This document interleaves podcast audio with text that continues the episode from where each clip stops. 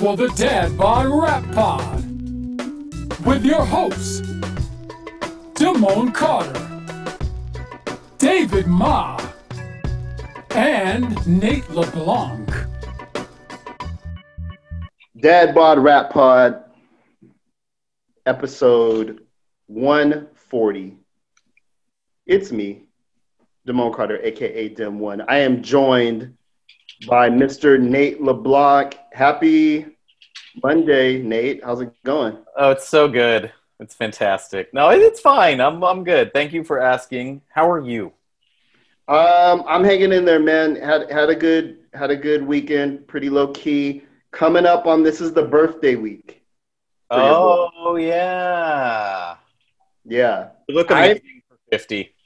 Thank you, sir. um, the fucker. Uh, How, old are you going to be? Tell the people.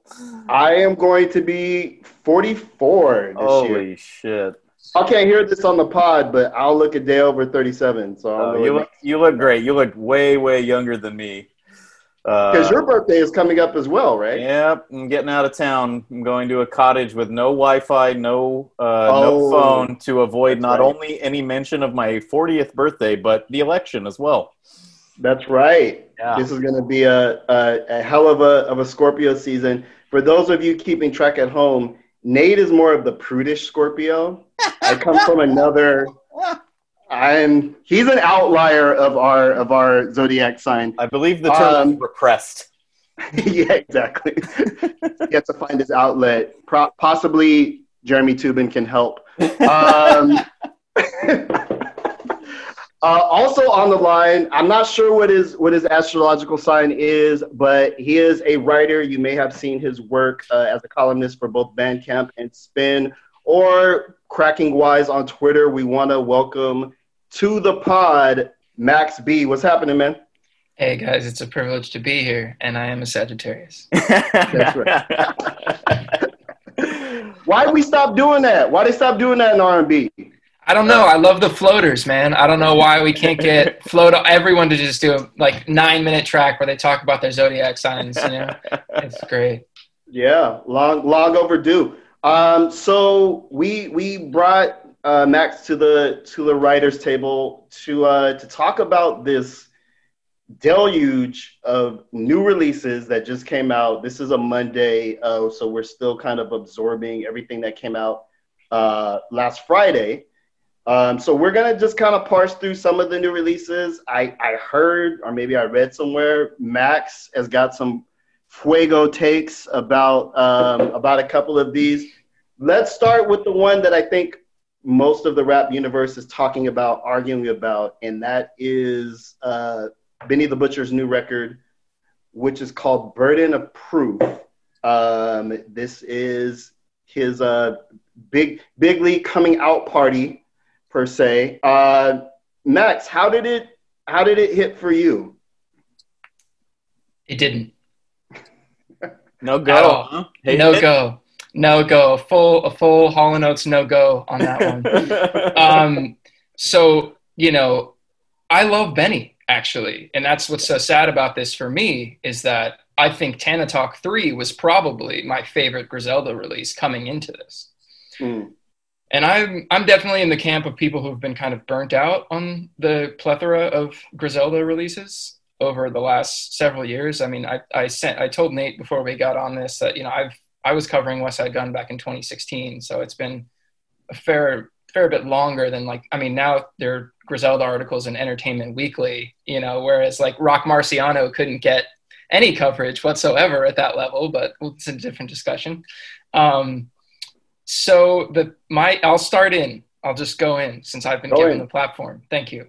Um, So first and foremost, the features. None of them, except for the Griselda features, really make sense to me at all in terms of like who he is as an artist or um, what he's talking about on record. And you can look at the one of the tropes of his music is the authenticity of his of his Mm. story of of his you know hustler background and then you have rick ross on the song i really don't that's that's a, just a disjunction for me. I just don't understand how Mm. how, how that makes possible. If I'm if I never hear Big Sean rap again, I'll I'll die so happy. I mean, a catalog and features cornier than the entire state of Iowa. Meaningless, narcissistic, soulless, Roc Nation brunch bars. Like I just can't. I've interviewed the man in his home, so I shouldn't speak ill of him, but like that's another story. Um, Dom Kennedy like selected good beats once in the early 2000s and people just keep letting him show up places. I don't know why. Um, and then so that's that. That's the features. And then we have Hit-Boy's beats, which like are fine in their own right, but to me, they don't work with what Benny's doing. There's so much sheen and polish to those beats, whereas like Benny's previous work had, you know, it had a lot more grit, a lot more um, traditionalist stuff from Daringer, which I think works really well with him. I think my metric for Benny is if I can't hear Sean Price rapping over it, I don't really want to hear Benny rapping over it. And that's, Interesting. and that's just me. I, I hear that. Uh, don't you think he needed to take a step with his sound though? Like he can't he can't do Tana Talk four, five, six, seven, nine, ten, eleven. Like he had to go somewhere, right? I mean, it seems to be working for Westside Gunn just fine. I wonder. Yeah, I, I, I, I, so I didn't hate the record. I certainly can see where you're coming from with your with your take, and it's it, it's a scorching take. But I, I like you said it with conviction, and I, I'm backing you for it. And I certainly think there is a huge segment of the population that feels that way. For me, the cognitive dissonance a little bit is like I'm a little burnt out on the Griselda sound, but I hated this way more than I was getting sick of that. So like I don't know, I don't- we don't want to like re-executive produce the record, but like what what is one supposed to do if they can't do the same thing forever and they can't? You don't want to to go kind of blockbuster. You know what I mean? Well, I, I feel like Benny is the artist of that camp. Max, you mentioned Westside Gunn has kind of been sticking to his his tried and true sound. I think for Benny, he's less tethered to um, to their sound and their lore. Like to me, this is a hustler's record. He's like, I'm on Rick Ross level now. I can work with Rick Ross. Like that, I'm a hustler. It's kind of like how you know, uh, all these guys try to get into politics when they get to a certain level. They're just like, fuck it, I'm a hustler. Like I, I'm somehow in this room. I have this access, and so uh, I, I kind of understood it. It's called burden of proof, which is like, oh yes, this is reasonable doubt, part 22. It was, it was very much. I understood from the outset what I was getting into. Um, and what this was going to be. And so maybe I wasn't as disappointed. I'm like, oh, this is your big record this is Benny's big record. Uh, that being said, I thought there were some some good moments. I really like the feature of Freddie Gibbs. Um, I thought that that really worked. Um, but yeah, uh, Hit-Boy is kind of like I was talking to Nate about this. I think live, maybe on our IG live, that just it's just not exciting. There's just I'm not like oh my god, let me get to this Hit-Boy okay, Uh, Show me, okay, show me worry. one person who Okay. is. Right. Max, what did you think of the Nas record? Because in many ways, this has kind of Mhm. presaged the Benny, the Benny record and kind of showed us the direction this might have been heading earlier in the summer. Um, I forgot it. Like I have every Nas album. What For, Nas record? um, yeah, I hear you. Yeah. Um, Life is Good was the last one, and it's tainted by the fact that he's wearing the dress of the. He has the dress of the woman he beat on it. Unfortunately. No, I hear you. Um, but not. Uh, I, I I hope that he, Benny doesn't fall into a a Nas um, arc, which is that his ear is so bad you almost wish he'd been born deaf. Um, but um, you know, um, let's just say that I hope I hope Benny turns it around. This is kind of like for me him going from like his in re- his reasonable doubt phase to like in my lifetime volume one, where you're like you get records like Heart of the City, you know, like you know, on that Jay Z record, and you're and you're kind of like, mm, I don't know. I don't know. And it took Jay Z a little while, a little course correction Really? for him to get in there. And I'm willing to grant that to Benny because he's incredibly talented and he does rap his ass off. I'm not saying he doesn't. I'm just saying I, I do want to take a moment to say pieces- I think yeah. his writing is still very sharp and his delivery is is very sharp on this record, and it, I it, it didn't offend me the way it seems to offended um, you and some of the other folks out there. But I it's also like I I still don't know what to say about where he should go. Or and and I just want to introduce this into the conversation briefly um, because you you mentioned it, Max. Like Westside Gunn sticking to the formula on who stole the sunshine, or is that the is that the last one? The Uh. There's Yeah. this beat. Yep. and I'm not going to get the name of the song right, but it's just aggressively weird. Like Westside Gunn kind of doubled down on like, okay, Griselda is about the Yep. weird street shit. Here's like I forget the name of the song, and it it also has a feature on it that I'm not currently remember sing- remembering. So this isn't really good, but it's an interesting uh, way to kind of use the platform that you've been granted as you rise in the level of the industry to kind of like thumb your nose at it or to kind of like um, double down. And Benny seems to be wanting the opposite of that, which is like acceptance. And I don't begrudge him wanting industry acceptance. Does that make sense? That's not a musical comment. It's like a But he could get it though. scene political But- comment. But but but Benny is the one, not the one, but he's of the of the Griselda artists. He is the one that has the most. Um, I don't know what you want to call it. He would be the most palatable to the widest market. Westside Gunn can't do this because Westside Gunn is always going to be Westside Gunn. Like even if you paired him up with the most club bangery production in the history of men, it would just. I just don't think it would work, and I think that's why he's sticking to his guns. Thank you very much um, and, kind of it kind of doing what, what his fans love, and also I think with Westside Gunn, it's it's about the aesthetic. I don't think Benny is as married to the Griselda aesthetic as as a Westside Gunn is because that that is him. Like he's a he's a fashion guy. He's a guy who's trying to is a trendsetter. So I I I think if you take Griselda as a as a as a whole thing, like Benny is your is your kind of mainstream ascendant Rick Ross type of guy. Sorry, I know the authenticity problems with that comparison, but in terms of musically, Rick Ross, I think suckled at the teat of Roc-A-Fella, developed his sound and and went all the way. Westside Gunn is always gonna have the weird um, kind of nouveau backpack coke rap audience. Conway is is for your to your point about uh, you want to hear some Sean P type shit uh, your bars, bars guys. And as a as a unit, that's why I like their group album. As a unit, that's great. Um, I think with Benny, we're just going to get more of this. So I just I want to set everybody's expectations. They're You going to don't wanna, like- different producers. Set yourself up for the next 10 years of disappointment now. Yeah, you're. Are you are you prepared for his Maybach music album? totally. It's, it's coming. It's coming. Call Wale. Let's let's oh let's, uh, God, no no one should ever call Wale. Call Wale. Um, all right, we've uh, we've gotten Max Max's uh, four alarm takes on on uh, on. I, I want to call this record reasonable doubt, burden of proof, law and order, whatever it's called.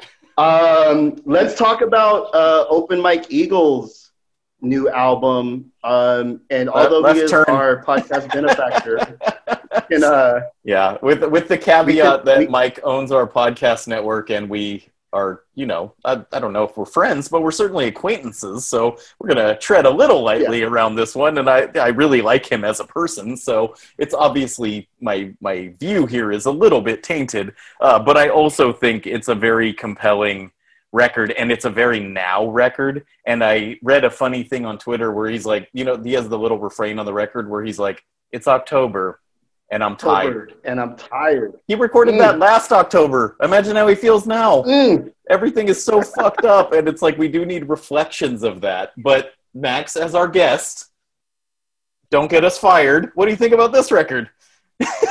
Uh, I You share So none of also these have to- allegiances. Be honest. no, I don't. Well, at, see, this is where inviting me on was a little bit problematic because I have to confess Mike has paid me several times over the years to do things for him. Gotcha, gotcha, Uh, gotcha. behind behind the scenes, a little rap insider stuff for people who are not familiar with the business. Occasionally, rappers and such will need biographies and all that kind of thing. I wrote the about page for Mike's new album. Gotcha. So that, that album being the record we're discussing. So I'm a little bit biased. I've had this record since May, so Yeah. I've had a long time to sit with it. I've also, um, you know, been writing about Mike since 2013, so this is familiar territory for me. Um, so if you've read anything I've written about him, forgive me if I repeat myself. Um, I will say this is probably a top two Mike record, if not the top for me at this point in my life, and it, it that just I think where we're all at. It feels really cathartic to hear someone else working through a ton of things Mm. um, that are universal but also very personal to him and he and the universal is always in the personal and i don't know why people um, have a problem with that like figuring that out you know like the like the trying to relate to the most people is going to give you the least audience in my opinion Mm. um, and uh, we can save that for the black thought record um, but um, so this is some of Mike's catchiest songwriting and most assured singing, and you can hear that on a record like "I'm a Joestar," which is brilliant. Um, I've never in my life, because I'm I'm 29, so I'm getting to the point where I am having thoughts about my waistline as well. Um, so that Welcome. yes so that that resonates with me um he's done he's he's done this his whole career but we're really seeing it magnified on this record and that thing is balancing pain like deep pain with just incredible moments of levity on the other side and we've never seen him juggle it to this degree and it's Mm. I don't know if he's in the past maybe like wasn't as deft with it, and that's maybe why he didn't go as deep on past records. But on this, it's astounding how well he's able to do that. I mean, Death Parade is a song about cyclical violence and trauma, and it's still catchy as hell and kind Mhm. of fun to listen to. Mhm. Um, we just I feel like we should make note that, that we're talking about Open Mike Eagle's brand new album that came out last Friday called Anime Trauma and Divorce. Um, Yes. Damone, we talked a little bit about this on Instagram, but let's let's go several levels deeper. What what are you thinking about this album? How are you taking it? Like where where is it taking you? Yeah, it was a it was a really um it's interesting, Max, you talked about the personal and the and the the universal. Um and I was totally uh just engrossed in this record because, you know, of of the three things in that title, I've experienced two, and I don't watch anime uh in the last in the last year or so. So yeah, you kind of see like what what's it like for a top tier lyricist to tell the story of a middle aged dude going through middle aged dude shit, right? Like that that and which is the parallel with the Sandman record. Um, but also I just felt like um, he made an accessible record without compromise somehow. You know, he's doing things that that we talked about this on the IG live that are it feels like a really modern record. I have a 17 year old son, and I think he could vibe with it. And I wouldn't say that about you know another Mike Eagle record. Um, and so I I felt like he somehow hit all the things, being personal, being funny, being accessible, uh, but telling some yeah some really dark stories, um, and also this new i don't know if it's new but this kind of emerging like how do you rap about being a grown-ass man? In the pantheon of rapping about being a grown-ass man um, this is right up there it's not a huge subgenre right now but i think mike has uh yeah i think he's he's really taken it to to another level so um loved it uh we we shall see it the whole it's October and I'm tired, like really that shit hit me. It's it's one of those where I'm like, is this record gonna be so personal that I'm not gonna pick it up for fun? So I'm not I'm not sure where I'm at on that, but but overall great, and I recommend everybody everybody peep it. I've come back. So like I said, I've had it since May, so I've come back to it many times, um, and it gets better every listen. I mean, it's no easier to listen to in some respects. I mean, you listen to the song like the Black Mirror episode, and I mean, the real irony and like the pain in that song is that like it wasn't the Black Mirror episode. Like there was a lot of other shit that was, you know, going on, and like that's sure. you learn that the older you get, the longer you be in relationships and stuff like that. That it's just like, well, that was a switch. Um, but I, I think to your, you had a great point about um, what does middle age uh, rap look like? What is you know is that? And I think in some respects, Mike is is carrying on a little bit from um, a record like Fatlip's solo record, Ooh. where he's just like deep, deep in just depression and all those mistakes he's made up until that point and we get a song like what's up Fatlip which i think you could argue that head ass is probably like a, a uh. continuation of that kind of thing where it's just this doubling down on self-deprecation over and over and over again to the point it's funny but you're also just like bullshit. Be nice to yourself, bro. man. Yeah, uh, yeah. That, that's a great point and, then, and, a really, really good comparison. And I, I, just have to throw in, and this is not like serious analysis, like you guys are uh, like partaking in here, but I don't watch anime, and so I'm curious what I'm missing. Like, do you either of you got Damon? You mentioned you didn't. Max, do you like? Is Joestar a anime reference like i was that was a little confused on that particular term and i was like uh, there's probably a third level to this I'm not even getting. I bet you he's weaving in references and stuff I just don't understand. And the furthest that I took it was um, watching the video where I was like, oh, I bet it's very rewarding for Mike to like see himself rendered as like an anime character and he talks about centering himself as kind of the hero or the protagonist of these things and anime seems to be in many cases if it's not about revenge it's about like battling and the the battle here seems to be mostly internal and so it's it was an interesting mm. way to take it um, and I don't know that if I wasn't doing a podcast and like keeping up with the week's releases in this nature, that I would necessarily be drawn to an album with that title. But I'm so glad that the kind of rhythm of how we listen for the show forces you to reckon with these things because I agree that this is probably, if not Mike's best work, it's right up there with his best work, and only he could have made this record and so it's so fascinating to see him take this this stand and to kind of like I'm, I'm, picturing like him pulling his chest open and like showing everyone his heart. And that that should be commended uh, whether you love every song or catch every reference or not like the guy did something really moving which is like go there. Mm-hmm. Which is for rap is always um, and it's, it's tough to not compare it to the other record that's like that this week yeah, Transition. yeah. yeah. Nate Nate got a little segue game. Um, so yeah, there's there's a kind of a almost feels like a companion piece. Um, Homeboy Sandman's new record, uh, "Don't Feed the Monster," um, also dropped on Friday. They they pull from similar. They're painting with similar colors. Um, although uh, Sandman is a, is a different artist with kind of somewhat of a different approach. Uh, Max, how did that how did that record strike you? I'm going to use a really facile comparison, uh, which is you know I think the artwork, the album artwork for Anime Trauma and Divorce, and Homeboy Sandman's Don't Feed the Monster really illustrate um, what you're getting at with painting with different colors.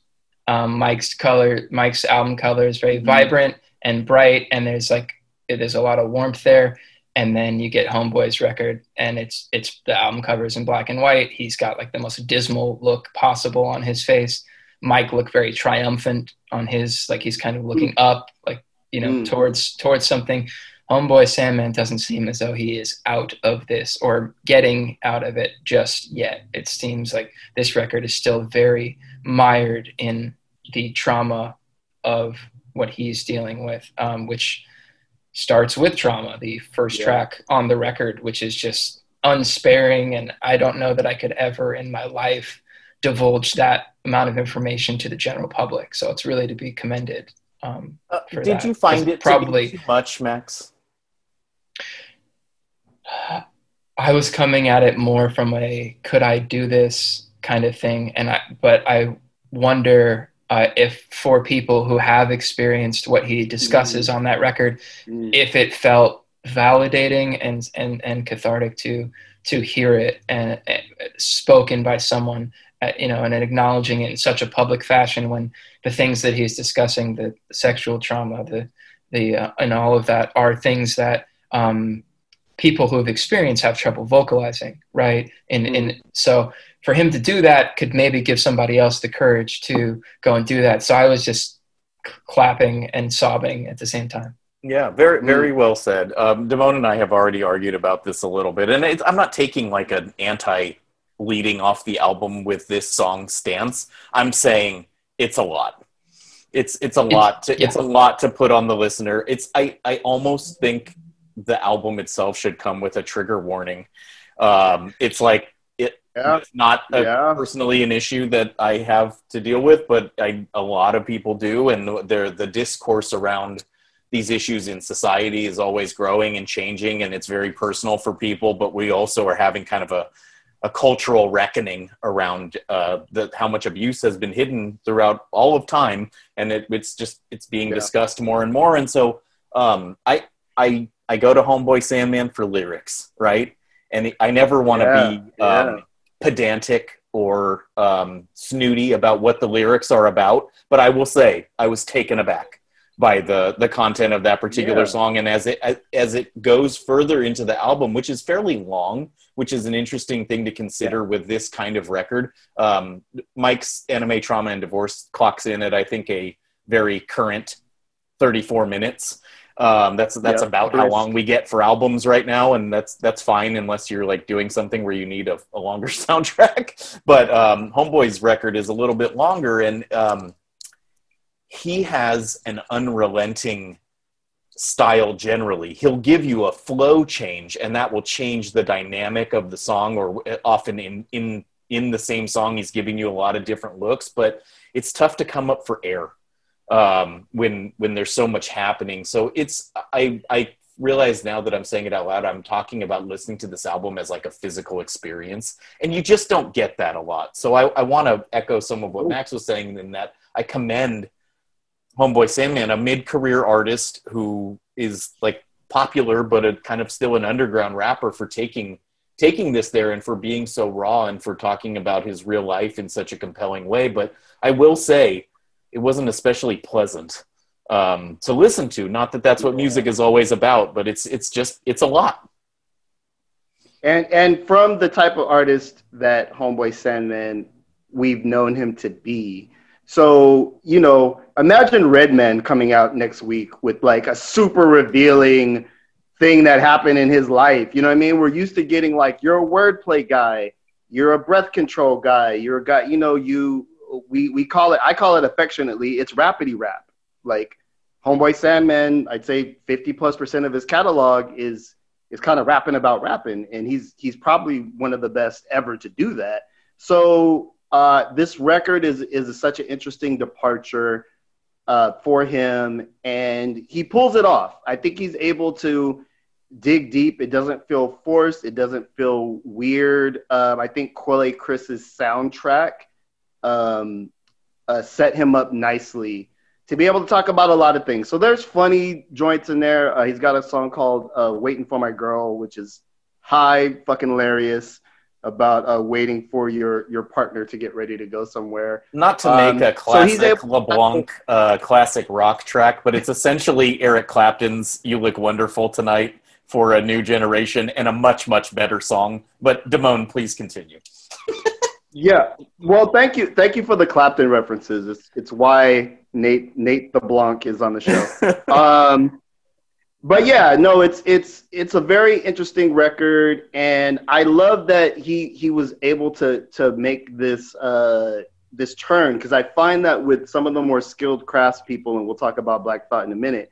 Um, after a while, it just kind of like you know your parlor trick plays out, and then what what do you got? And so what I loved is that uh, Sandman has been able to pivot into some meteor content. and I I do think about like, yeah, it can be a little flinchy at times on this record, but um, I think with rap, we have become numb to a certain type of descriptiveness. Like when when when Westside Gunn tells you about a triple homicide, you have your coffee and you're just you're rolling with it, right? Because we've heard so much of that. But I think part of what makes this so jarring is that men, especially, um, and especially like you know tough rapper guys, really don't reveal things like that. And I think that's what made it so like, oh shit, this is this is wild. We're not used to hearing it like this. So I, I feel like um, it's a good record. It is a long record. I, I hate to be a complainer in that sense, but I want to say there's like maybe 17 tracks or something like that. Um, but I love him in, in Quelle Chris. Like I think that's the right. That's a great pairing, right team. I, I gotta um, say, I love. Yeah, I, I really, uh, really producer for hire kind of vibes uh, is a good move for Quelle Chris. Like his his own albums and the Chris Keys album this year. I think we we've talked about quite a bit on the show. One of the year's more interesting releases, but they're such self-contained little worlds. It's very interesting to hear his sound expand a little bit with the help of different vocals. But Max, I wanted to ask you a question because you have a unique perspective on this. You you got the Open Mike Eagle way before. Like for me, I heard both for the first time on Friday, and so it's impossible not to yeah. compare them. But given the gift of a different vantage that you have. Do you think of them on similar terms, or are we forcing that issue as the listener who just received them as commercial release dates? You get what I'm asking? Yes, no, they're. I think I think it's wise to to hold them to juxtapose them. Um, they they're topically similar, um, as we said, and um, they're they're they're both shifts for the artist. I mean, Mike has always been personally revealing, but he's never gone to these depths. Um, in terms of um, Homeboy Sandman's arc, uh, which Damone was talking about, I it made me think of um, Aesop Rock's shift from his mm-hmm. previous records to the Impossible Kid, which was yeah. probably the, the closest to the bone he's ever come. Mm-hmm. Um, and it being a rapidy rap guy that you were kind of like, well, where does this go? Where do we go from here? And now we're seeing with this new record that uh, the publicist hasn't sent me yet. Uh, someone sent it to me. Um, for the new Aesop Rock record that's forthcoming, it's like a whole fantasy thing, and I'm curious oh, as to like where Sandman goes after this. If he mm-hmm. reverts mm-hmm. back to the rapidy rap stuff, or he goes further in this territory. Um, while we're still on the album, I want to I want to just say my effusive praise for uh, Quelle's production. I actually interviewed Quelle a few months back for um, a, a, running feature I do at Passion of the Weiss called Loop Dreams, where I talk to producers about their uh, composition process, what's in their studio, and how they gather samples and that kind of thing. And Quelle's got a really fascinating way that he uh, pulls samples and stuff. Most of his stuff does not come from records. It comes from random TV shows. It comes mm. from uh, you know, like sounds in video games that he hears, sounds in animes that he hears. You know, like he's used, he's made drums out of people falling down stairs. So like his his his stuff is always fascinating, and I think it's just wild to see him continue to expand that sound on this record with the gift of like knowing how dark this was going to be with Sandman. And I mean, I, I could only, it would be really fascinating if you could get Quelle to, on the podcast to talk what it to him about what it was like hearing these records as Sandman was making them and right. how he negotiated that as a producer privilege to that kind of first listen. Yeah, that's that's fascinating. You're you'd you'd be the recipient essentially for the, these traumatic experiences and like obviously they were comfortable enough with each other to go there um, so i'm sure there's there's quite a tale to be told there that's really interesting um, it's almost like the thoughts were really dark yeah, almost black, if you will. Hey, um, I'm a professional. Um, so the I want to say the final because there were other records. There's records we didn't touch on. There's but, so uh, many records, but and like, can I just like throw in real quick? Uh, it's a gift to get a release day like this. Like yeah, I needed that so sure. bad on Friday. This is like no one's business, but it's my podcast, so I'll say it. My wife went back to work one day a week last week. So for the first time in seven months, I got to listen to loud music during the day while I did my day job shit, and to have four, and really it was more like six or seven new records that I hadn't heard that I and most I had not been promoted on either. So it was like this is brand new sounds blasting directly in my face. Like I needed that so bad. Like I just needed Yes. to listen to some fucking loud rap music. You know what I mean? And to have all these tangents and connections. So anyway, I just want to say it's weird when the release calendar lines up like this and we get such compelling things all together and we should appreciate it when it happens because there's been some weeks during quarantine where I'm like I don't think anything dropped. Like nothing cool happened today. Like my Friday will be boring. Anyway. Yeah, yeah, and I'm sure your neighbors appreciated being able to put at the- they've, they've had seven months off. They can take it. Yeah. Yeah. Uh, so one of the other major releases of of last week was uh, Black Thoughts uh, Stream of Thought Part Three. Um, we talked a little bit about this on our IG live stream. Um, Black Thought, unquestionably one of the best to ever do it. Um, but the there's always kind of this like, ooh, but what is he gonna do on the record? Like, there's always this kind of like, you're always wondering like what that record's gonna sound like. Um, and so, so Max, you you've had a chance to listen to it, um, and I'm assuming you've heard the other kind of streams of thought um, installments. What what was your take on on this latest uh, Black Thought release? Uh, let me preface this by saying um, Black Thought is one of the most gifted uh, tech technicians to ever uh, pick up a microphone. And the early Roots stuff is, I mean, all most of the Roots stuff, I mean, up until like um, about 08, I would say anything from like 08 back is pretty much excellent and worth your time if you've never listened to it. Podcast listeners, uh, go check out those Roots records. Um, but but how many streams of thought do we need? um, so, um, I think the problem for me with this Black Thought record is there's a real um, gap between the technical ability and the uh, lyrical content on this record. Um, This is somebody who uh, you know, is posited as positioned himself kind of as like a more quote unquote woke MC of late, right? And he always has been. I mean, the Roots were, you know, taking down commercial rap back in the day with their videos and all kinds of great things that they were doing.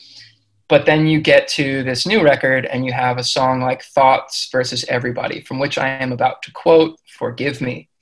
Um, you can either stay broke or be as wealthy as Jeff Bezos if you just stay woke. And that is probably the least woke bar I've ever heard in contemporary rap. I'm sorry, Black Thought, but you know that sounds a little bit pro-capitalist and pro-exploitation. If you know anything about Jeff Bezos, I heard that, and my immediate thought was maybe you could have not written that and taken some of the Fallon money and donated to organizations for labor unions. You know, just I don't know. I wonder that's a, that's if, a uh, different stream of thought, maybe. if Bezos bars will be come to be seen as like uh, shameful the way like '80s rappers Trump bars are now.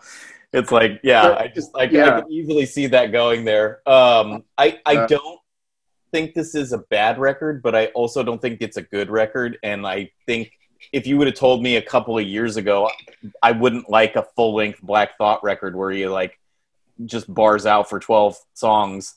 I, I would have told you you were crazy. I was dying for something like that. Um, I, Yeah. I just I want to represent Dave, um, our not completely well colleague who couldn't join us this week, and I know Dave would say there's too much singing on this record, and so I want to represent that viewpoint, and I agree with it as well. And this, Dave and I have been talking about this since we're in our early 20s. It's just not necessary to curate an album with so many sung hooks when you're like the bar guy. Like you can say anything you want and make it compelling, and there there is a lot of that action on the first two streams of thoughts, and now it's like okay, if we're gonna make it an albumy album, it needs all these things, and that's not how music is anymore. You don't have to do that. You could do whatever you want. So Yeah. it's it's just it's it's not landing for me, um, and that's fine. But I I honestly don't know if I'm ever going to listen to it again. Like this might be a two listen. Like I got the promo, I kind of gave up on it about three quarters of the way through. I listened to this on Friday. I was like, I'm good. I don't. I, so maybe is it a bad record? Does that make Yeah, something a bad record? Well, I don't know that it that makes it a bad record given how much shit comes out, right? Right. I feel like Right. A It has bunch to of- be truly special to return to it, kind of. just because there's a bunch of decent things that I run once and I go, oh, that was cool, and then it you you're on to the next thing. What what I will say for Black Thought, and I I've said this a couple times, is um the the album format and song structure um, isn't necessarily the best platform for his talent. When when we saw him rap for 20 minutes straight, um, you know, without pausing, just kind of ripping through these bars, incredible breath breath control, presence, all the way down to his beard was groomed. Like that that shit is like that is the the best format for his talent. And I was telling Nate, uh, we were talking offline, if he gave us one of those 20 minute freestyles a year and like, I don't know, we all PayPal them or something, I'd be good with that. You know what I mean? Just over just over whatever instrumental. I think um, at its best, this album kind of gives him the space to to do his thing. At the worst, it starts to sound like some of the more boring Roots material um, that you reference, like some post 08 Roots um, type of stuff. Which, yeah, it, it really doesn't work.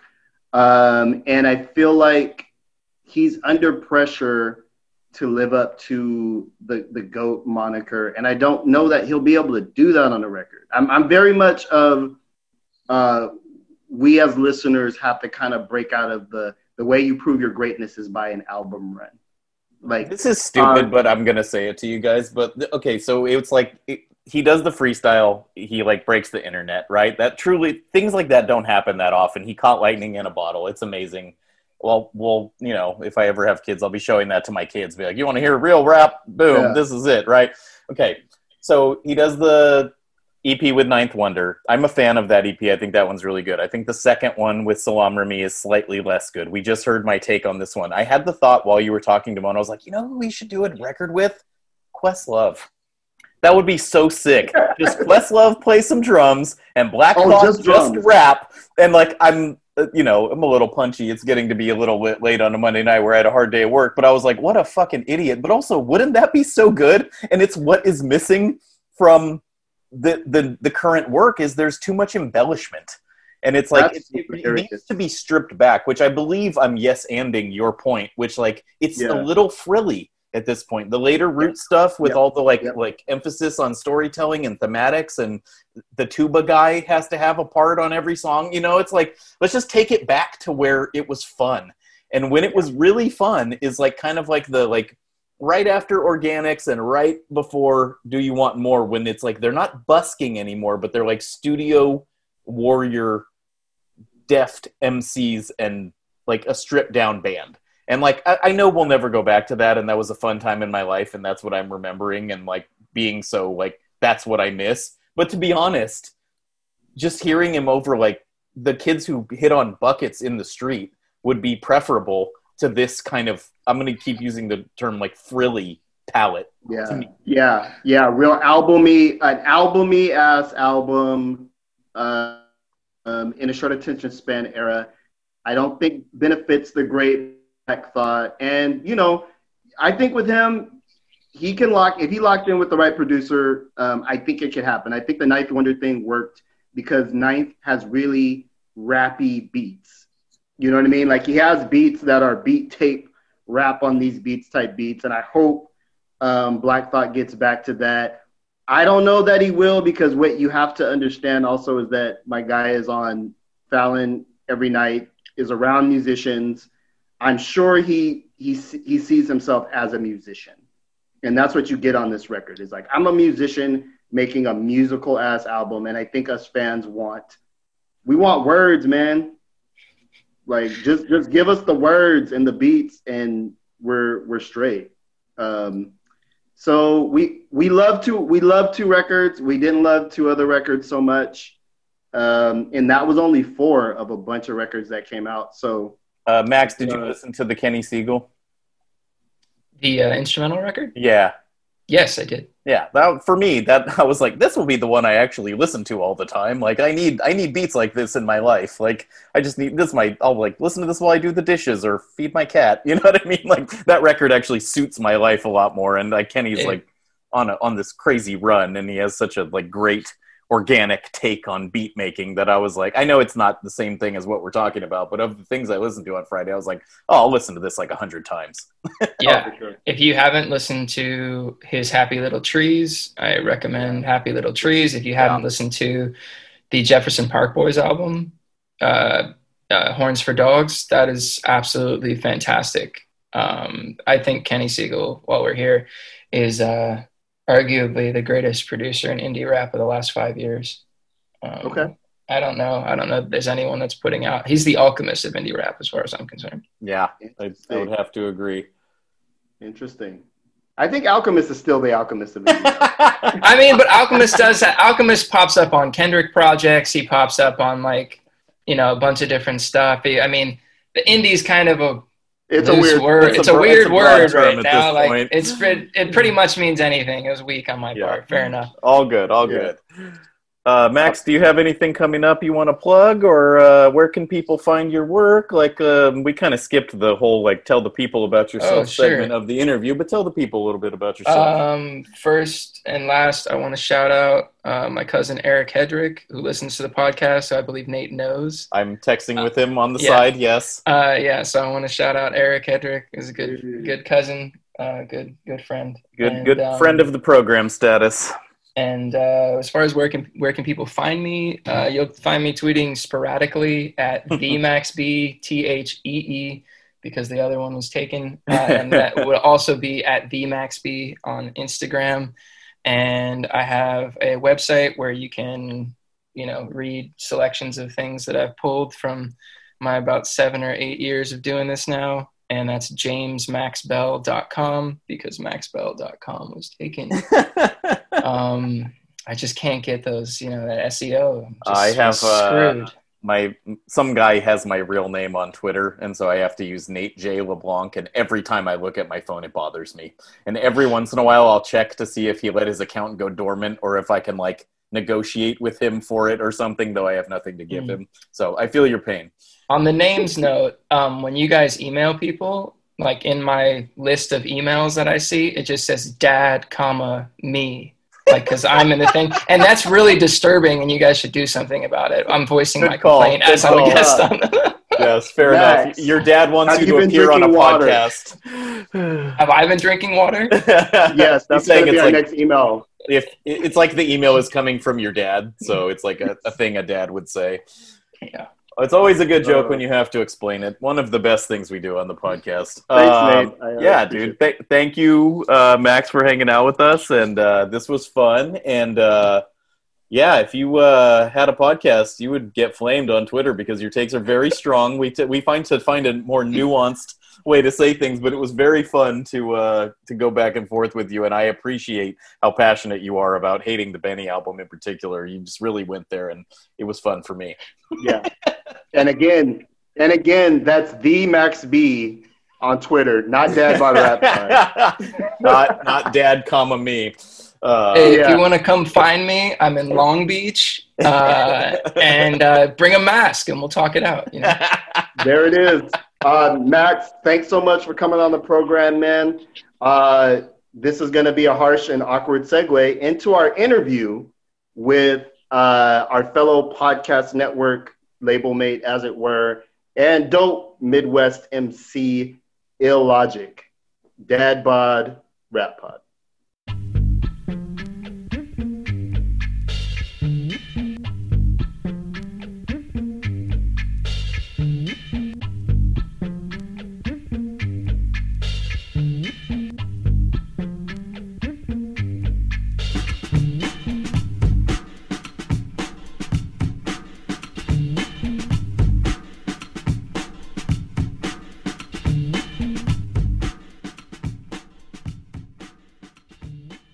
Dad Bod Rap Pod.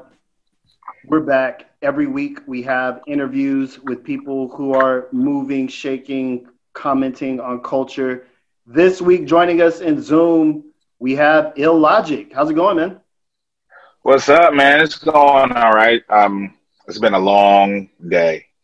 it's been a long day. Yes, uh, classically Monday night, always a great time to do an interview. That's why we set these up this way. Everyone's no one's ever tired or over it, um, especially not us. So uh, we appreciate right, you rolling right. with us, and I know you're a couple hours ahead of us uh, in time frame, but uh, it's it's good to have you on. We are now uh, podcast network mates.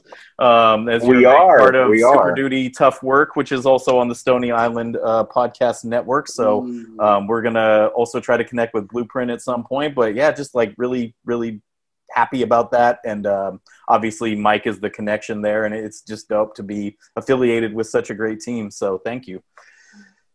Yeah, it is exciting. It's exciting to. I'm I'm looking forward to see you know what what else what doors it opens down the road. Mm-hmm. As are we. Uh, but let's let's jump into it. Let's talk about your music. Um, I'm going to tell you a little story. It's not really a question, um, but I just want to tell you. I remember vividly.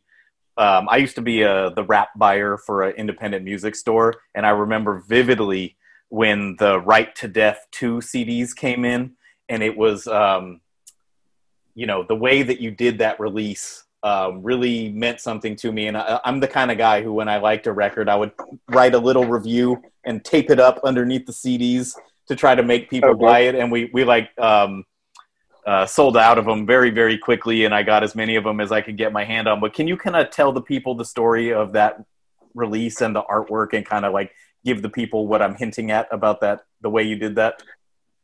Uh, yeah, for uh, Write to Death 2, what we did was took um, think it was like 500 CDs or 1,000 CDs or something, um, and had a graffiti writer come and do a piece on the back, which was the album cover, which turned out to be the album cover.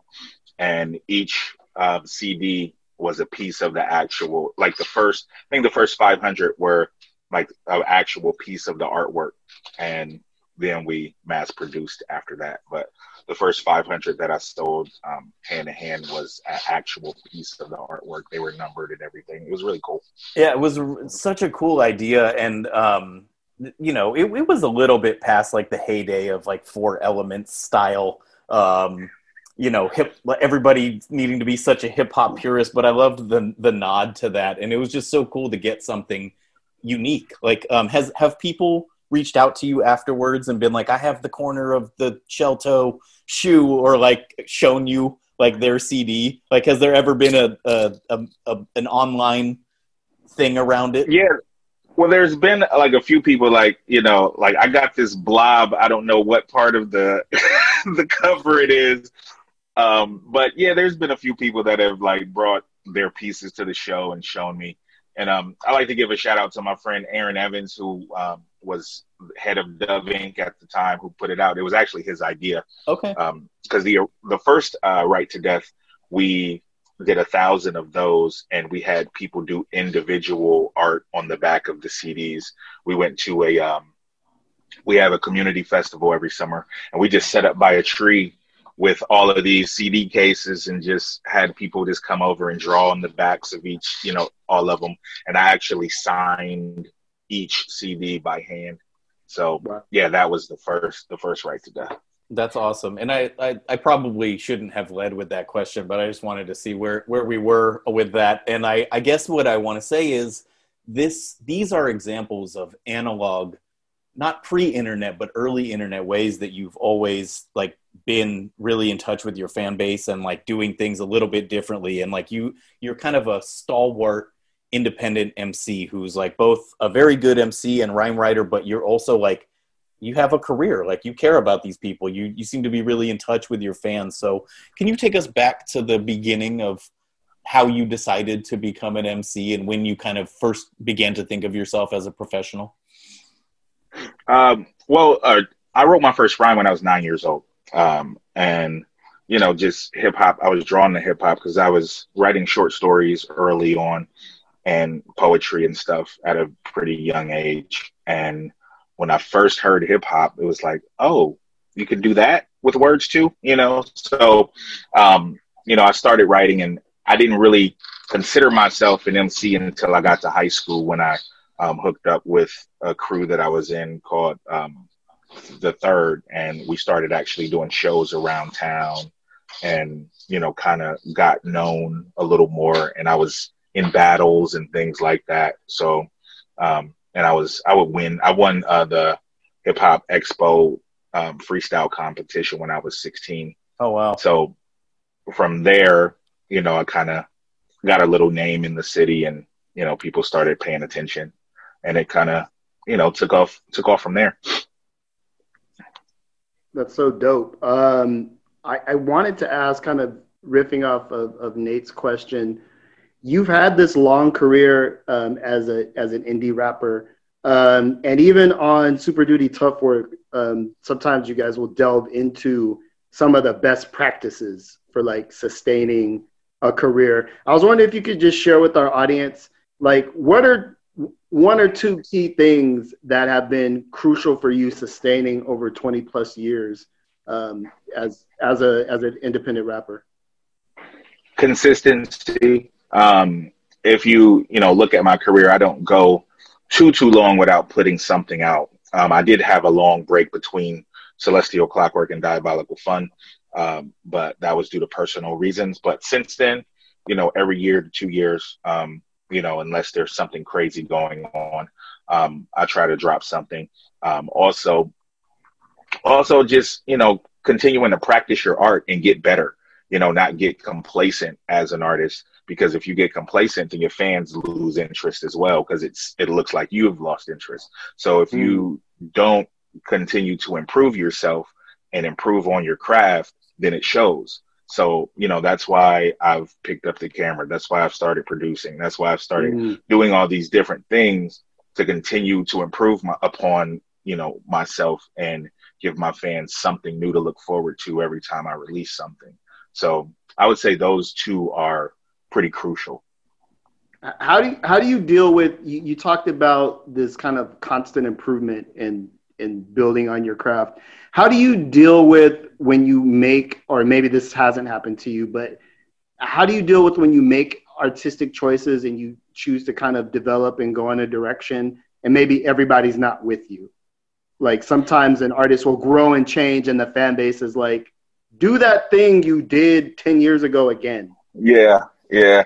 I mean, it's, you know, it's hard, you know, because we are artists. So we do want to grow and we don't want to be stuck in a in the mud. We don't want to keep doing the same thing over and over and over again. As artists, we it's you know if if you're a true artist, it's in your nature to grow and want to experiment and want to try new things, especially with music, especially you know even painters and things like that always want to try you know this new technique you know that i just learned or this new thing that i picked up and if the fans like it they like it if they don't they don't but sometimes it's a blessing in disguise because if you do something different, you may pick up, you know, a different fan base. And then, you know, bringing them all together on your next project when you do something that's more in the vein that your regular fans are used to. So, you know, it's a it's a gift and a curse. You know, at times, you know, your fans can you can lose them for a second, but if you're consistent, then they know you have something else coming out in the next few years that may, you know, they'll continue to check for as long as you're staying active. I'm uh, curious about your relationship with Blueprint and sort of musically. Um, and I'll just preface this very briefly and then ask a real question, or I'm going to try to. Um, the on the last episode of Super Duty Tough Work, you guys were talking about what it costs to put out an album and what it costs to tour and that kind of like peek behind the curtain for people of um, what it's like to be an artist in 2020. And you, you said something interesting, which was that when you were initially signed to his label, Weightless, as an artist, you just kind of show up and say your rhymes and they took care of everything for you. And then as you be yeah. kind of got on your own independent hustle you realized what had happened behind the scenes. And like you had to kind of mm-hmm. start tour managing yourself and handling your own finances and paying people out yourself. And i'm wondering having heard that does it give you like a deeper appreciation for him as a friend business partner cohort? Or uh, have the terms of the relationship changed over time is i guess really what i'm trying to get at Oh yeah, like print is I mean, I've known Print for you know over 20 years, so Print has always been kind of that big brother, you know, because I'm the oldest of my my brothers, so I've never really had a big brother. I got a few older cousins, but Print has always been like in that big brother role, even in those times when I didn't really know what was going on behind the curtain because he took he made sure I was taken care of, you know. So and in the times that I've gotten into, you know, in the times that I've grown and started taking care of my own finances and putting my own records out and understanding the things behind that. He's the main person that I talk to to kind of guide me through things.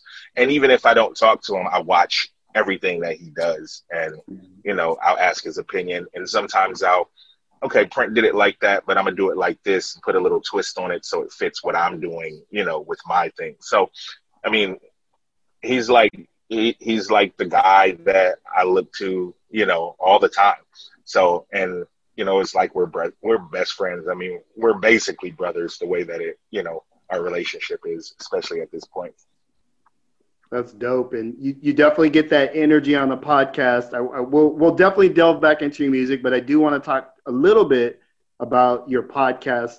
Um, how how do you balance those two things? Because there's been like this this wave of rappers of, of which I'm one, who kind of like I was rapping and now I'm kind of doing a podcast, and that's where my hip hop energy goes. Maybe Joe Budden is probably the the best example of that, most successful. Um, mm-hmm. How how have you balanced having a podcast but still being active as an as an artist? Honestly, the podcast has helped because you know a lot of the things we talk about, even we talk about it on the podcast. A lot of the things that we talk about on the podcast, sometimes we go back to those episodes and get mm-hmm. reinvigorated, and you know, or we'll talk about something that you know we're lacking and so, you know, the podcast kind of puts us on front street and makes us accountable to mm. the people that listen. Because if, you know, if we're giving them these, this advice and we're not taking the advice, then the advice could be seen as bullshit. You know what I mean? So in that, you know, we, we, we definitely, you know, take our own advice. So the podcast has definitely helped me become more active and actually be a little more assertive in my quest to be a better independent artist. Yeah, it's um it's a, it's a very cool slant you guys took the the kind of like um I don't quite want to call it self-help, but um it's it's like I don't know, it's like careerist advice by guys who are really doing it and I think it does hold a lot of authenticity and you guys have both been successful for a long time within within this niche. And I guess um I don't know if you guys use this term. Like, what do you call what you do? Is it independent hip hop? Is it underground hip hop? Like, have there been different names for it at different times? Like, do you have thoughts on that? Yeah, it's been it's been a lot of different names. I mean, I think when I first started, I was a backpack rapper. Um, yep. I think that's what yep. they called us, and then you know it went to underground, and now now it's seen as independent because you know there's some people that are made on you know in the in the major leagues that are considered independent artists. So independent music is kind of taking a life of its own. And we're still considered, I think, underground as well, but more to our fans, we're more independent artists. And, you know, they like to use the underground term to make sure that, you know, we have a, um, a separation from what's considered mainstream. Um, but I guess the under, underground title is what they call us now. yeah, I think that they've been used pretty interchangeably. And I, I wanted to ask you something because you're a Midwest guy, and the the a big like place that that energy um, kind of coalesced in the past was at Scribble Jam. And I was just wondering, like, do you have any Scribble Jam stories, like a crazy cipher or a thing that happened in the hotel nobody knows about? Like, do you have any like peeks behind the scenes for people who were not able to uh, to attend back then or who like have this kind of has this kind of mythical quality? Um do you can you share anything with us? Well there's i mean there's so many um just little things. Um like one interesting thing is that um me and Eyedea when we were because me and Eyedea were like the youngest of the whole orphanage crew all the Rhymesayers Weightless Def Jux all of those cats that all knew each other but me and him were the youngest but we were the the battle rappers of the crew and print as well. But there was a um, a battle that happened that um, me and Eyedea, you know, everybody knew that me and him were like the guys to beat, you know. So the people who organized the battle put both of us on opposite ends of the bracket, so we could, you know, get to the finals and battle each other. And we ended up going nine rounds because the crowd couldn't decide who won, and he ended up beating me. Um, but that was one of those times that mm. I remember, and it's a. Um, I think Buck sixty five actually had it on tape, and Ooh. I don't know if he still has it or not. I have I haven't heard it. I've never heard it, um, but I think he had it on tape. Um, and there's, um, I mean, just so many ciphers with everybody who's somebody now in underground hip hop. You know, they were there and in you know at Scribble Jam in those ciphers. It was just it was just an amazing time just to be part of part of that scene and part of hip hop in general.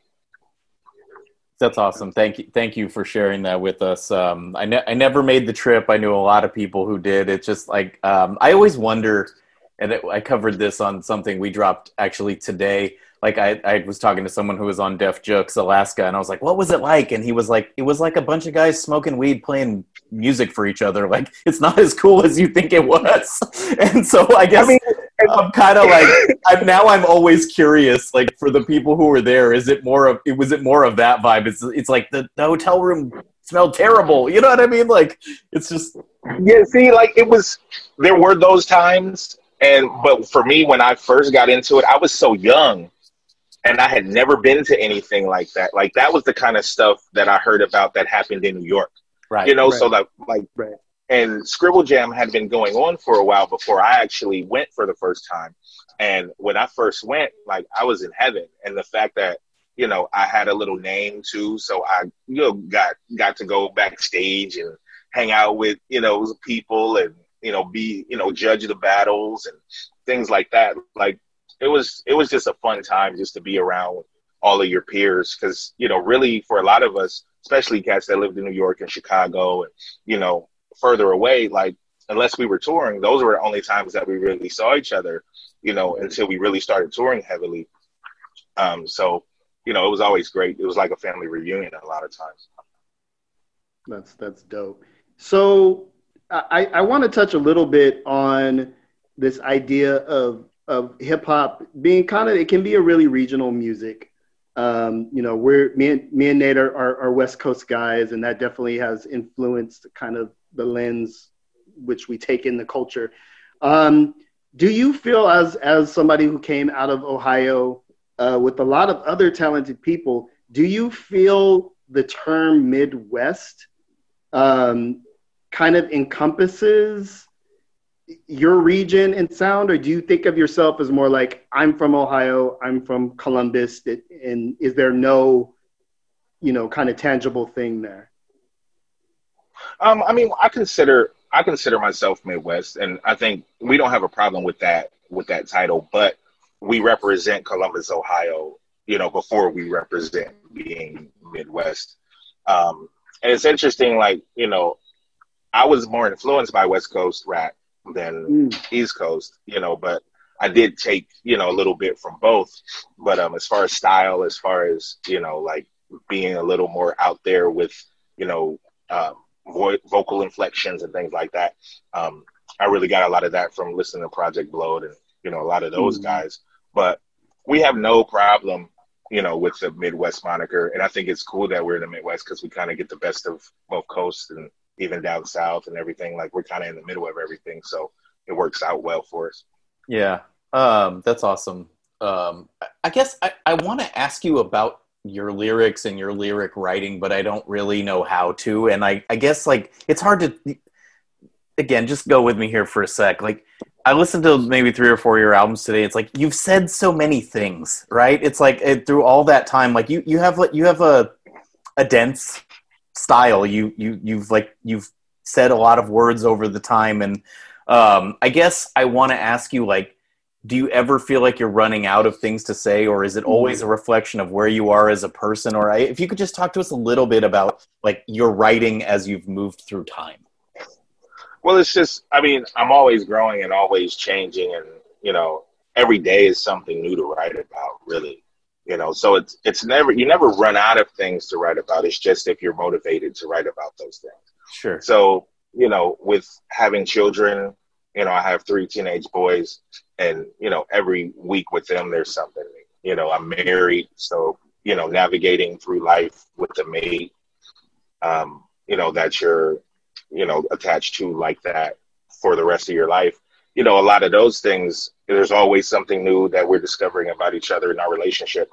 Um, you know, just working in corporate America, like there's there's always, you know, there's always something to write about, you know, just because as you continue to grow and learn about things, you know, if you're if you're a writer, you always have inspiration in that regard. So I never Yeah. had a had an issue thinking I would run out of stuff to write about. Sure, and then perhaps that was inelegantly phrased. And I know that there's like probably 400 albums we all love about how everyone else is a whack MC, and I'm the best MC, so you don't really need something to write about per se. I guess I just wanted to ask you, and maybe if we can go back into it just a little bit, like, are you always looking for like a poetic angle or like a word you specifically want to draw to rhyme upon, or like how do you go about constructing your verses? Is like I guess I want to go a little bit more down that road. Well, I don't, I don't, I don't look to go in the poetic route. It's just how I write, you know, because like I was, my mom had me reading the dictionary when I was, you know, in elementary and middle school. Um, so I, I had a pretty large vocabulary coming up, and I always was excited about the English language, and always, you know, I would find words to use in rhymes just to see if I could use them and make them make sense. And even if I was talking about a whack MC, I would, you know, try to find a crazy word to describe them or something. Um, it's always about the challenge for me. It's not necessarily um, about the angle. Um, a lot of times I try to find stories to write about and things to, you know, topics to tackle, but I try to see like, okay, what is the what is the coolest way that I could approach this topic? You know what I mean? Like, what is a style I haven't used before? What is a rhyme pattern I haven't used before? So, you know, a lot of times I may I may just start with a word or phrase that I've been thinking about for a few weeks and eventually it'll turn into a topic. A lot of times when I start writing, I don't have a topic in mind when I first put pen to pad, but it kind of develops along the way. Right on. Uh, I appreciate that. And then to kind of like close out that chapter, uh, what do you think is your best work in terms of writing? Like, which which project of yours do you think encompasses your best written work? Um,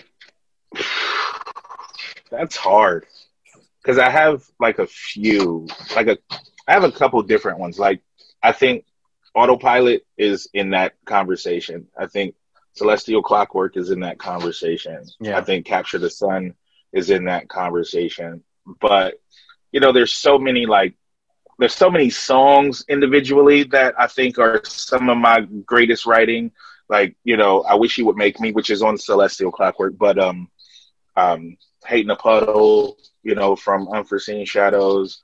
Um I mean just I have so many songs. I think it would be more of a song selection than Sure. an album Yeah, selection I, I hear that. um, in that in that sense, you know. But I think Capture the Sun, Autopilot, and Celestial are probably my best writing, in my opinion. Right on. I, I, I personally, I think Celestial Clockwork is your masterpiece, and I've li- listened to it many, many times over the years. So I was interested to see if you would would go down that road.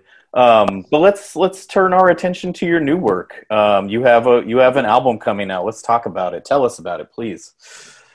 Um, well, it's called Autopilot. Uh, it's called Autopilot. It comes out um, officially um, October twentieth, which is next Tuesday, and um, it's my first self-produced album. Mm. um, and I'm super excited to share um, share it with everyone. Um, the album is basically about um, it has it has its foothold in you know betterment of society, betterment of yourself as a person, but also understanding that there are a lot of things in this life that we have to deal with, and everything isn't always going to be perfect. But how we navigate through those things. Um, so it's it's definitely an exciting. I mean, I'm excited because it's my first self-produced album, so I'm interested Yeah. to see what people think of my production. Yeah. And you know, they've a lot of people have heard my production over the last few years since I've been sharing beats and stuff, but not as you know, not with me rhyming over myself, my own production and everything. So I'm interested, you know, to see what everyone thinks, and I'm I'm excited about it. As are dope. we. Yeah. Yeah, I heard the uh, I heard the single Aphex Twin um, a little earlier today, which I, I really dug, and um, feels urgent, man. That was my takeaway. It feels like something that's that's very much of this moment, very urgent. So definitely looking forward to the album. Thank you, thank you. Yeah, I'm, I mean, it's it's one of those things. It's like having a baby. You know, like you take all this time, especially, you know, because I went into learning production knowing that I would create this album, Oh, really? Okay. not knowing what it would, not knowing what it would be. But I went into production like, okay, I'm going to create an album. I'm going to get to a point where I can produce my own album. And this was a thought that I had all the way back when I um, did Celestial Clockwork. I, I always told myself I'm going to produce an album of mine Wow. you know, Mm. one day. And I always held on to that. And so I took the last five years and really dug into learning production, like for a whole two and a half years straight. In the time that I um, made most of the production for this, that's all that I did was study production. I watched tutorials three, four hours a night, just working on how to chop samples, you know, all of that stuff. So I really kind of put the work in to, to get to this point. And again, I'm super excited to share Yeah. it with everyone. That's awesome. I it, the way you just phrased that made me think of it like you have an expectation for yourself of where where things need to be, and you wouldn't have dropped it until you felt it was good enough. So you've you've kind of Oh, built yeah. up. Um, you you you you didn't have to learn how to make beats like I probably most of us started messing around with some kind of drum machine in high school. You had to make good beats good enough for you to put out and to rap over, which is kind of a separate Right. phenomenon, right? Yeah, that's completely different. I mean, I was making pretty good beats when I first started just because I've been around some of the best producers in the underground all my career. So I've been I've watched RJ make beats and Blueprint make beats and been around Aesop and Blockhead, you know. So I've seen all this, you know, all this stuff, but making my own production and making sure I don't sound like anyone else as much as I can. Um, and also but making things that I think are dope enough for me that inspire me to write, you know, and write songs that I think are, that are good enough to share with everyone. So yeah, it's it's it's pretty good, man. I think it's a good record. How exciting. All right. We can't wait to hear it. Thank you so much for joining us. Uh, real pleasure to talk to you and um, follow your career for all this time. And uh, yeah, just um, looking forward to hearing this record, especially given um, what we just talked about. It's to be awesome. Cool. Well, thank you guys for having me. I really appreciate it. And um, I've been listening to you guys for for a little bit now, so Oh, thank you Um, so much. that's really cool to you know get get get my foot in the door. Absolutely. Um, we're it's the honored to have you and to, as we said at the top, be teammates. So maybe we can figure out some ways to uh, to kind of intertwine the shows in the future. Uh, we'll we'll reach out on the side. But yeah, this is cool, man. Thank you. Thank you Thank so you much. so man. much. Appreciate it, guys. All right. Take care. Peace. All right, peace.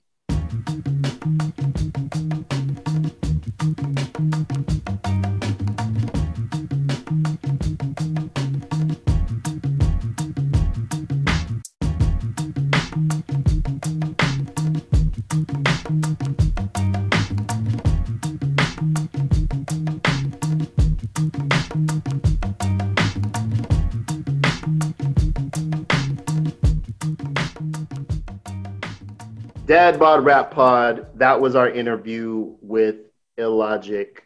Want to thank him for coming on the pod. It's great to be kind of label mates in the company of of a of a dope MC and a, and a dope podcaster. Um, so we we enjoyed that conversation. Also, a shout out to Max B who came on uh, during our intro segment uh, with with the fire takes, the views and opinions expressed by Max B do not necessarily reflect those of the Dad Bod Rap Pod. Lightweight though, Loki. Yeah, you know, it, it's nice to hear someone so sure of themselves. Like he, I, I, I should have said this while he was on it. I don't think it sounds like a dig coming after. He takes the critic part of rap critic pretty serious. And you- Yeah. you know what? You're supposed to. You're supposed to have takes. You're supposed to care. You're supposed to like. How can you? This is like me reverting back to my record store persona. How can you know what you really like unless you know what you really don't like? we don't like. Yeah. Yeah, yeah. But but here's here's what I what I love about Max and his takes. He's he's definitely thoughtful. He's definitely listen. It's not like you know it wasn't the haters convention, but also being funny. I'm like if you're gonna be mean, be funny. Yeah. That's that's all I asked, and and he definitely delivered on that. I I'm gonna have to go back and listen to the Benny record again. And with we talked about this a little bit off mic. I'm like, did he just ruin that Benny record for me? but but we we've had this before. Um, someone said something about the Ka record off mic to me that I thought was going to ruin it, and then I went back and listened to it. I'm like, no, I still love it. This formula still works for me. So Do do you read? Speaking of Ka, I read his tweets like he raps. Like it's so it's so fun, uh, especially funny. he got into a little brouhaha about people getting damaged vinyl, oh and yeah, I just kept reading. I kept reading his tweets in his like Ka voice, um, which was super super entertaining like, to me. you got the damaged corner in California. yeah, I can't afford you. Ship it back for you. yeah, I, don't- I the guys who take on the whole rap industry for themselves, like they have to deal with this shit. Like that's that Yeah. that's why generally speaking there have been labels and there have been distributors like you don't want to deal with that it's very clear to me you don't want to deal with that you're literally tweeting like you're on your own sorry that's Uh, all. It's it just you know, watch. I take my records quite seriously. I hate a corner ding.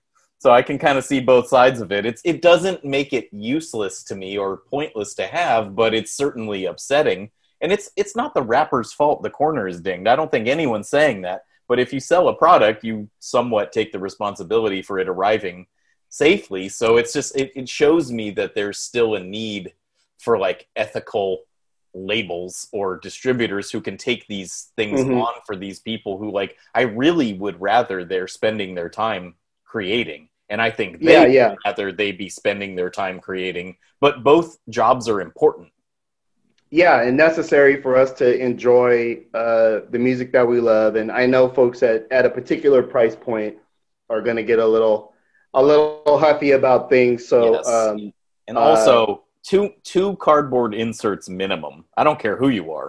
You could be sending me a, a dollar record I bought off you on Discogs. You could be sending me a hundred dollar Ka record. Two cardboards, tape the box tight. It's gonna get there safe. Bubble wrap does literally nothing. And Okay. this is this is inside baseball record collecting shit, but it's Yeah. true. join us next week for dad bod vinyl pod where uh, nate 180 gram nate comes through stunting on you guys. Uh, yeah, yeah. This was this was a dope episode, episode 140. Uh, again, shout out to Max B. Shout out to Illogic. Uh, I hope that people are taking the time because it's already out to listen to Autopilot, Illogic's new record. Um, you you got to hear quite a bit about the the making of and the the kind of pressure that he put on himself. And so uh, I think the whole point of podcasts like this, and I have to say, there's so many podcasts now. Like a couple of our Mhm. friends just started a couple new podcasts, and guys, I wish you all the best. Um, if you're listening, and I'm proud of you, and with many of you, I tried to help you out behind the scenes, or you asked for my advice, and I gave it to you, and I'm gl- I'm super glad. But like, there's such a wealth of information now about Yeah. just about independent hip hop. I know there's like a million podcasts about other things, but you there's never been a better time to learn directly from the sources about what happened during during Yeah. the making of something. So I hope that people take the perspective gained from listening to the what we call like primary sources, the the MCs and producers themselves, and apply it a little bit into their their listening habits. It's like I hope you listen with a new lens. Apparently, You yeah. know, that's what I'm Absolutely. Absolutely. And and we're happy to be one of those outlets that are kind of bringing these stories to light and getting the getting the backstory to a lot of uh, great new releases. As usual, you can find us wherever you find your podcast content. That's Apple Music, that's Spotify. Still on SoundCloud for now. SoundCloud can Teetering. Still check us out. It's teetering. Does that make you a brink. SoundCloud rapper? Get you Email- some face tats. Yeah, email your face tats to Nate if you want us to stay on SoundCloud. Um, And you can interact with us on Twitter at Dad Bod Rap Pod, on IG at Dad Bod Rap Pod every Friday, 5:30 PST. Uh, two of us come through and and do a, an IG live session for about uh, 30 minutes, just chopping it up about the weekend it's, rap. It's a little overboard, but like they they said at some point the new Marvel shows are gonna re- relate to the Marvel movies, and so you'll have to watch them all Oh, to, to get the go. full narrative. I don't know if they're going to be able to pull it off. So far, they've been pretty successful with stuff like that. It's kind of becoming like that with the IG Live. Like when we were talking to Max, we referred to the IG Live like twenty times, which I'm sure Yeah. is very entertaining for the everyone except for the 15 people who were there. We're there. Uh, so be there. so be, Be there. on the Join joke. us. Yeah, Uh, absolutely. Yeah. you get anyway. too. You get sure. Dad After Dark content um, uh, because theoretically it, it self destructs. So uh, join us, join us in that space. It's really cool. You can hop on the chat, ask us questions. Um, so it's it's a really cool interactive space uh, that we inhabit every Friday. Obviously, new episode every Thursday. I want to give another kind of plug uh, for Open Mike Eagle's new record. Um, just an, an, an amazing record from a from a cool ass dude. Um, and if you want rap like that to continue to live, buy something. Uh, Nate, last words for this week, episode 140. episode 140 um, what are we we're i think we're 17 days from the election it's very important that people have a plan that they vote we would strongly prefer you vote for democrats and progressives um, it's it's looking like something might happen here i don't want to jinx it um, but it's looking like we can change this country for the better. I want everyone listening to be a part of that, even you inter international listeners. Um, you know, I don't, I don't know. It's we we have to do this. We have to pull this off. We will not survive another four years of this. So wear a mask, stay away from people, tip your waiter. Fuck Trump. Wisdom, jewels from Nate LeBlanc. Uh, thank you, brethren. Shout out to, Thank to the you, homie man. Dave Ma. Yep. You'll be back with us soon. Big Uh, shouts, Dave. Yeah, man. Uh, that's that's the warhorse of our of our whole operation. So, uh, everybody out there, thanks for rocking with us, um, and we will be back next week. Dad Bod Rap Pod.